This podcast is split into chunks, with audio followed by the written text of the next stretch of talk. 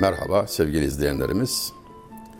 1944 yılında vefat etmiş olan Ahmet Remzi Akyürek merhumdan bahsetmek istiyorum biraz size. Kendisi Mevlevi post nişini ve Tahirül Mevlevi ile dostluğu var. Onun ağabeyi sayılır.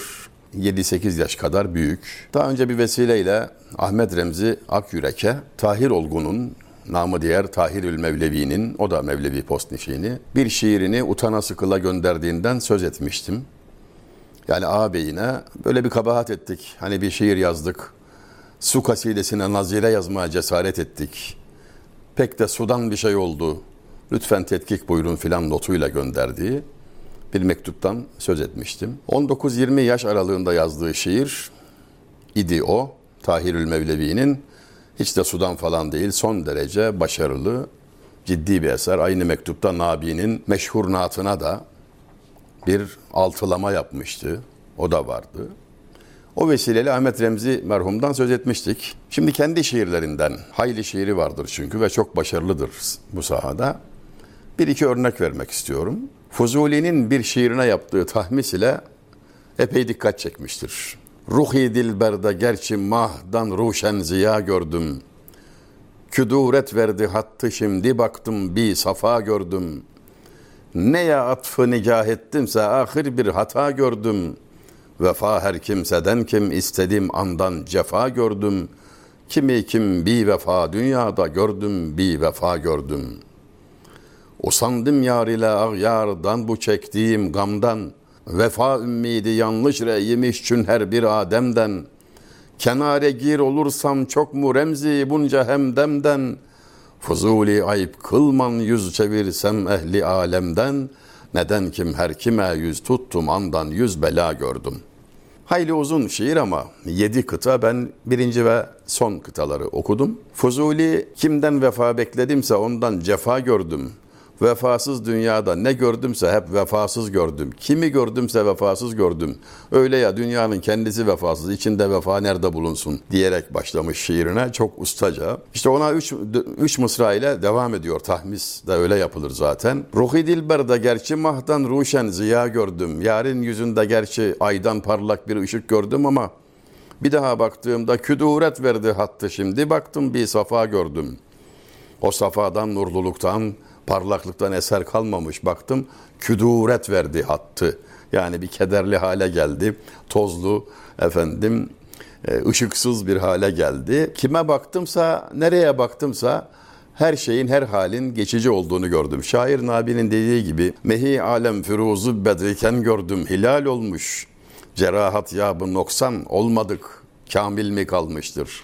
Dolunay bile ne hale geliyor 3-5 günde bu dünyada hiç kimse ikbaline güvenmesin diyor. O güzelliğiyle ay böyle inceliyor, zayıflıyorsa var hesabet senin devletin kaç para demeye getiriyor. Son okuduğum kıtada ise usandım yar ile ağyardan bu çektiğim gamdan hem dosttan hem başkalarından çektiğim gamdan usandım. Vefa ümmidi yanlış reyimiş çün her bir ademden. insandan vefa beklemek doğru bir şey değilmiş. İnsan tabiatı buna müsait değilmiş diyor. Eskilerden biri der ki efendim vefa pillidir. O şu demek yani ara sıra şarj etmek lazım boşalıyor. Vefanın en kuvvetli uzun zaman azalmadan devam etmesi hali kişinin kemaline işarettir. Vefa sahibi olmak çok az kimsede görülen muazzam bir üstünlük, çok güzel bir ahlak göstergesidir. Genel olarak tabii şairler pesimist yaklaşırlar meseleye. Vefa ümmidi yanlış ve imişçün her bir ademden. Ziya Paşa da öyle söyler. Der ki her kim ki umar buyi vefa tab'ı beşerde benzer ana kim devlet umar zilli hümadan. Muhteşem bir beyittir gerçekten. Vefanın bırak kendisini kokusunu birisinden bekliyorsa kişi öyle saçma bir iş işlemektedir ki bir hayal kuşu, bir masal kuşu olan humadan devlet umuyor sanki. Olacak iş değil demeye getirmektedir. Kenare gir olursam çok mu Remzi bunca hemdemden döndüm yine Ahmet Remzi'nin şiirine. İnsanlardan uzak kalsam, köşeme çekilsem şaşacak ne var?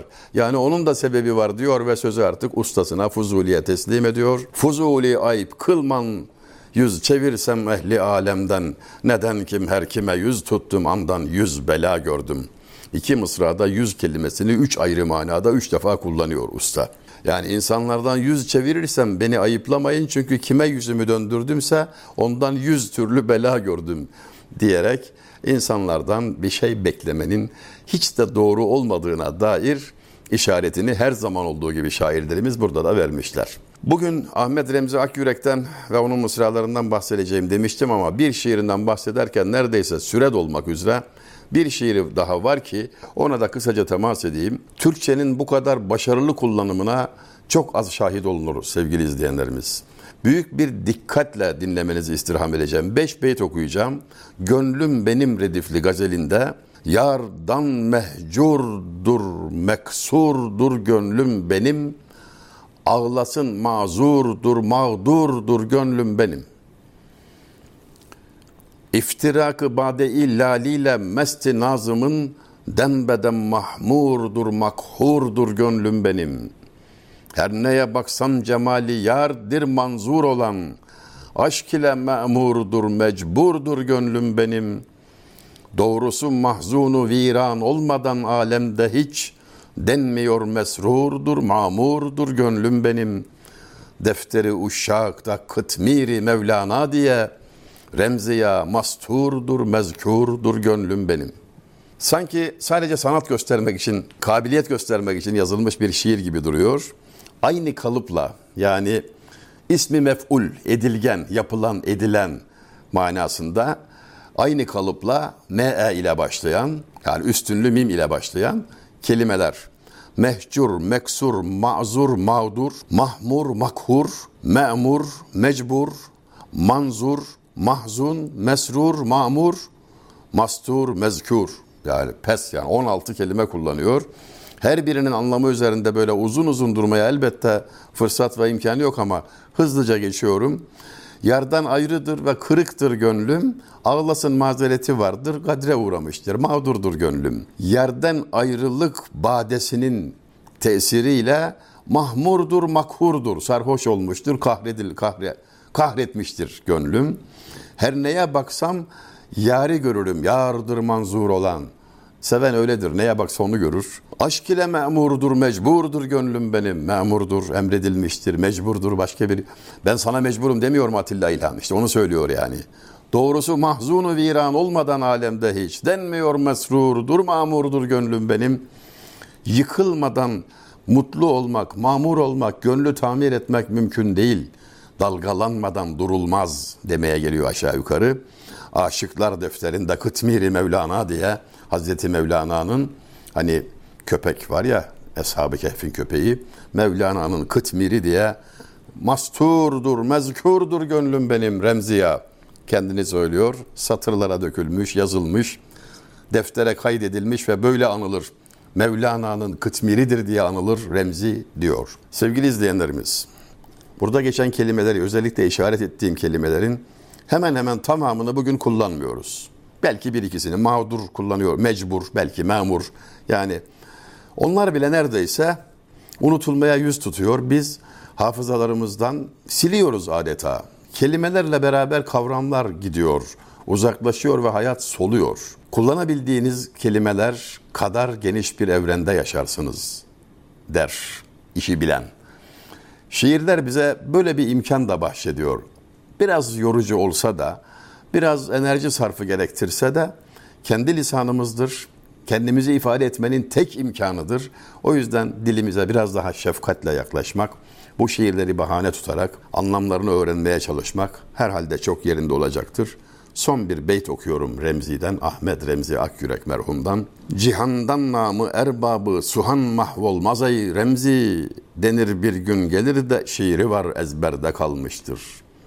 Sen diyor bir eser bırakırsan şiirlerin kalırsa diyor ey Remzi kaybolmaz cihanda ve bir gün gelir şiiri var ezberde kalmıştır dedikleri şunlardır diye hatırlanır. İnsan kendisini hatırlayan son kişi öldüğünde esas da ölmüş olur. Yani veya şöyle de derler adam odur bıraka cihana şol bir eser esersiz göçenin yerinde yeller eser. Cenab-ı Hak hepimize güzel eserler bırakarak anılmayı nasip ve müyesser etsin. Çok teşekkür ediyorum sevgili izleyenler.